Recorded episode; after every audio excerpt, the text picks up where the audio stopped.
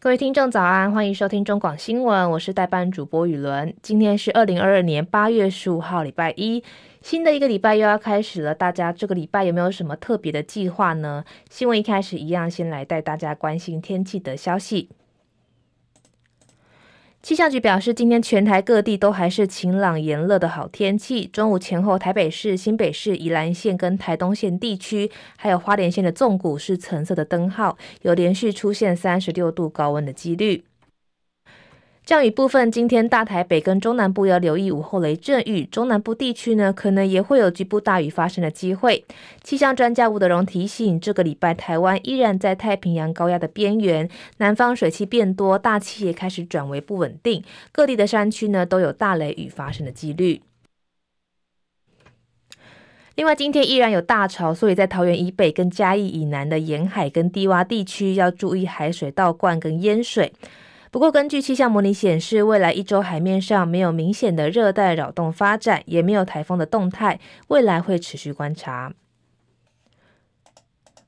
目前天气：台北市二十八度，台中二十七度，基隆二十八度，嘉义二十六度，台南二十八度，高雄二十六度，恒春是二十七度，东部地区宜兰二十六度，花莲二十七度，台东是二十八度。外岛部分，目前马祖是二十六度，金门二十六度，澎湖是二十七度。国际消息：埃及的科普特基督教会神职人员表示，大开罗的工人阶级地区的一座科普特的基督教堂今天进行主日弥撒时发生大火，也引发了踩踏事件，酿成至少有四十一人死亡，四十五人受伤，而且这个死者呢，大部分都是儿童。根据法新社跟路透社报道，阿布席芬的教堂这起大火起因是因为这个电器故障。消息人士表示，当时有五千人的聚会来参加弥撒，不过因为火势呢封住这个教堂的入口，引发了踩踏，才酿成这起可怕的死伤意外。埃及总统塞西在脸书说：“我已经动员所有的国家机构，确保已经采取所有的措施。”另外，从西班牙干裂的水库底床到多瑙河、莱茵河等大河水位严重下降，一场前所未见的旱灾正在酿这个冲击近半个欧洲的干渴难耐。就有专家表示，欧洲可能正在面临五百年来最严重的旱灾。根据美联社报道，欧洲的大陆西部、中部跟南部地区近两个月来都没有明显的降雨。在典型多雨的英国，今年有记录的这个以来最热、最干燥的夏季之一。政府十二号也正式宣布，英格兰南部跟中部地区发生旱灾。而欧盟执委会联合中心也警告说，这个旱灾的情况会变得更糟，而且可能会影响到欧洲大陆百分之四十七的地区，就是包含几乎快一半的地区呢，都会面临这个旱灾的情况。另外，《魔鬼诗篇》作者鲁西迪十二号在美国纽约州一场文学活动被刺伤，送医手术之后，目前需要仰赖人工呼吸器。不过，鲁西迪的儿子今天表示呢，父亲已经取下了这个呼吸器，而且可以说上几句话，家属们呢才放下心中一颗大石头。鲁西迪的经纪人威利今天也表示说，鲁西迪正在展开漫长的复原之路。另外，针对日本经济产业大臣西村康忍十三号前往靖国神社参拜仪式，中国外交部发言人汪文斌表示，这件事情反映出日本政府对待历史问题的错误态度，中方已经向日方提出严正的交涉。汪文斌强调说，中方敦促日方确实正视跟深刻反省侵略历史，以负责任的态度妥善处理有相关的问题，以实际的行动取信于亚洲邻国跟国际社会。国内的消息，目前有越来越多的国人前前往这个柬埔寨打工招诈一事频传。外交部驻泰代表处昨天接获泰国政府通报，有十二位的台籍民众从柬埔寨入境，疑似是这个人口贩运案。经过调查之后，发现有九位被害人，目前都已经安排返国进行后续的调查。其实刑事局也提醒说，民众透过这个网络求职啊，或是网友邀约前往高风险地区的时候，应该要更加的小心，避免成为人蛇集团当中的肥羊。林志坚上礼拜五宣布退选桃园市长，外传跟这个中华大学硕士学位可能不保有关。虽然中华大学请外界不要多做联想，但是新竹地区早就已经传得沸沸扬扬。林志坚退选是否冲击整个绿营的选情，甚至民进党的这个新竹市长参选人沈慧虹的选情？政坛人士呢认为短期的冲击难免，但是因为距离投票日还有一百多天，变数还是相当大。请听记者彭清仁报道。林志坚台大硕士学位被撤销后不久，新竹地区就传出林志坚中华大学硕士学位可能不保。中华大学可能在本周公开说明，但中华大学也希望外界不要妄加揣测。学伦会甚至可能一个月内才会说明。但无论如何，论文门的确重伤林志坚。林志坚退选是否冲击民进党新竹市长参选沈慧虹选情？短期内看来难免。林志坚论文门爆发之后，沈慧红多次送暖，但也持续端出牛肉打政见牌。毕竟林志坚近八年任内，在新竹市留下不少建设，颇受市民肯定。政绩牌还是沈慧红主打政见，所以国民党参选人林耕仁在议会过半议员的力挺下，基层跑得勤快，各区陆战颇有斩获。最近一段短视频，挖喊蛮恭维，相当受到欢迎。来势汹汹、空战为主的高虹安，最近也开始请走基层拜票。新竹市长选举三强鼎立，只能说沈惠宏仍稳住基本盘，已经转守为攻。林耕仁擅长陆战，并加强空战，持续整合地方势力。高虹安基本盘虽弱，但抢蓝又抢绿，尤其空战本来就是高虹安最擅长的。距离投票日还有一百多天，变化仍相当大。要说谁能入主市府周厅，言之尚早。中广记者彭清仁在新竹报道。其实这个林志坚还有这个案外案，就是董事长开讲节目主持人钱子钱怡君就爆料说，表示林志坚真的没有亲自抄袭啦，因为他的论文呢是他的助理杨怡玲写的，让现场来宾直呼真的太离谱。另外钱怡君也说，林志坚的论文除了杨怡玲代写之外，其实还有另外一位助理来帮忙代写，而且从这个陈明通寄给杨怡玲的信可以来证明。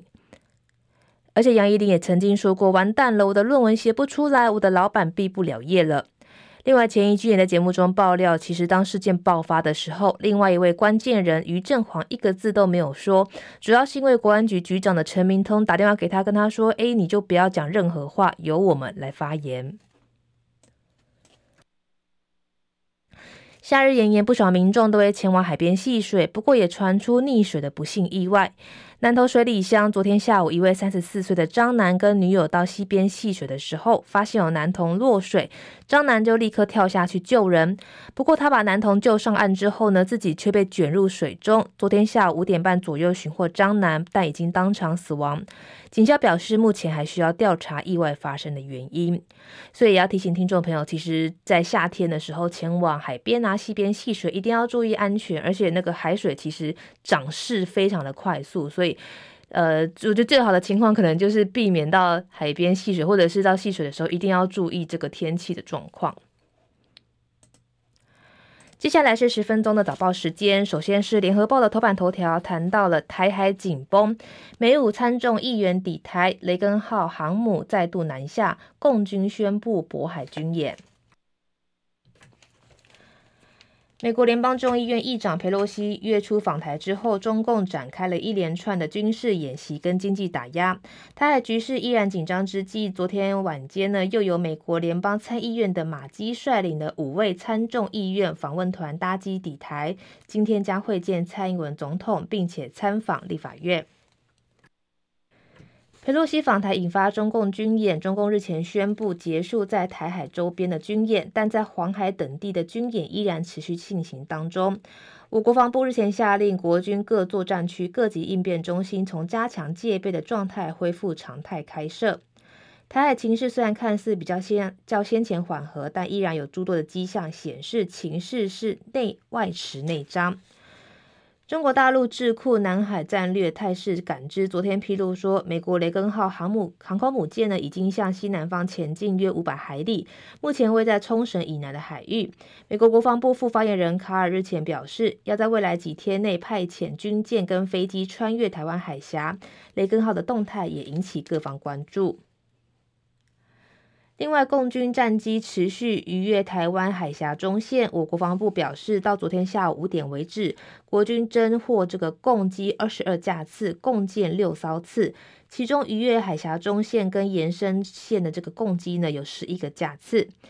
大陆昨天也另外发布了共军东部战区跟渤海等地的军演消息。根据央视军事昨天晚间的报道，中国大陆海事局网站发布大连海。大连海事这个局航行警告，从八月十五号的六点到八月二十一号的这个六点，渤海的北部执行军事任务，禁止进入。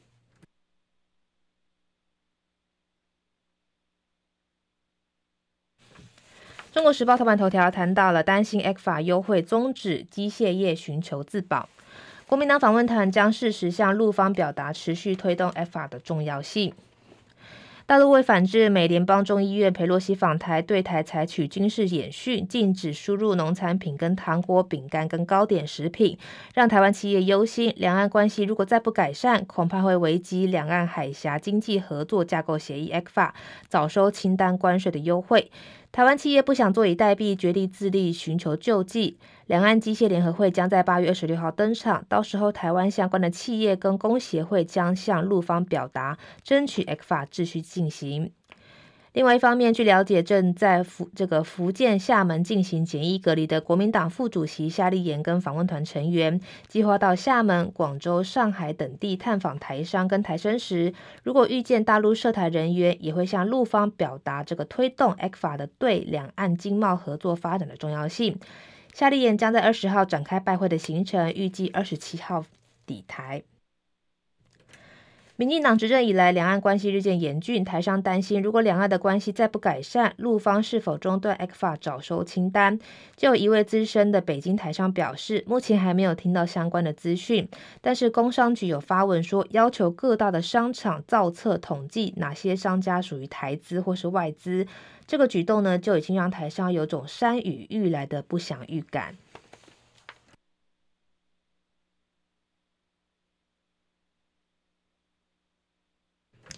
自由时报头版头条谈到了新版都更条例，租税减免奏效，老屋重建三年已逾三点万户。新版的都更条例上路逾三年，在租税减免的诱因之下，三年累积超过三点五万户的老屋都更重建，相较内政部原来设定每年度这个五千三百五十六户，三年逾一点六万户的计划目标，还多出了两万户，超标一点一九倍。根据内政部最新的都更条例第六十七条租税减免的检讨报告，就算给这个都更户房税减免征收优惠，三年来的都更户实际房屋税税收不减反增，主要是因为过去几年各县市政府大幅调高新建物的评定标准单价，都更户重建之后房屋税都拉高不少，就算减收这个减半征收，实际的税负依然较旧建物要来得高。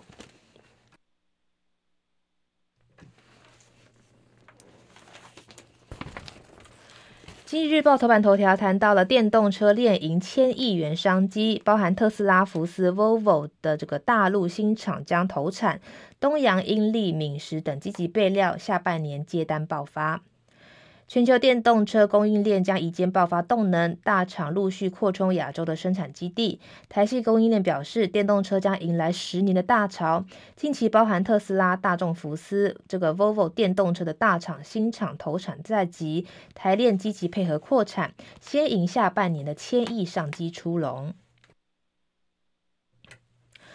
汽车零组件大厂东洋实业指出，大陆地区解封之后，带动了车市需求畅旺，市场成长强劲动能，以传统主流大厂，包含大众、丰田等品牌需求最大，并以电动车的零组件需求成长最快速，预感有爆发动能。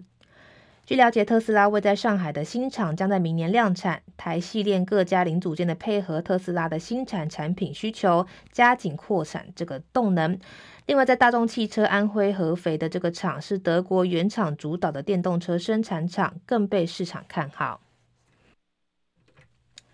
台系供应链的这个零组件主力车厂方面，台湾的东洋、英利、KY、利基、敏实集团都已经打入大陆各档车厂的供应链，同时也接获多款电动车的新车这个订单。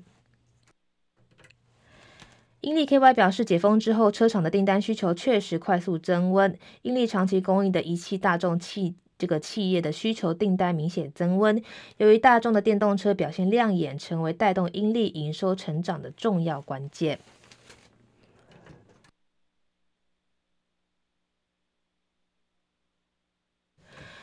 接下来是《工商时报》头版头条，谈到了八大行库妨害警戒常态化。上礼拜台银跟兆丰突遭攻击，多家机构的这个网页也遭害。财政部全面戒备，第三度展延资安警戒到十九号。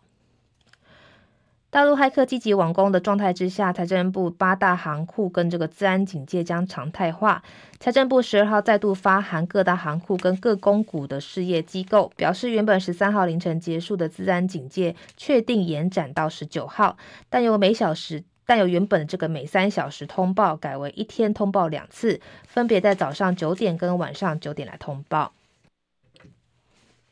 财政部对旗下八大行库跟各公股事业这种资安的安全相当罕见，尤其是近一个多星期以来，截止时间一延再延，到十二号已经是第三次展延，也因此让公股金融圈高度注目，认为该警戒未来可能会常态化。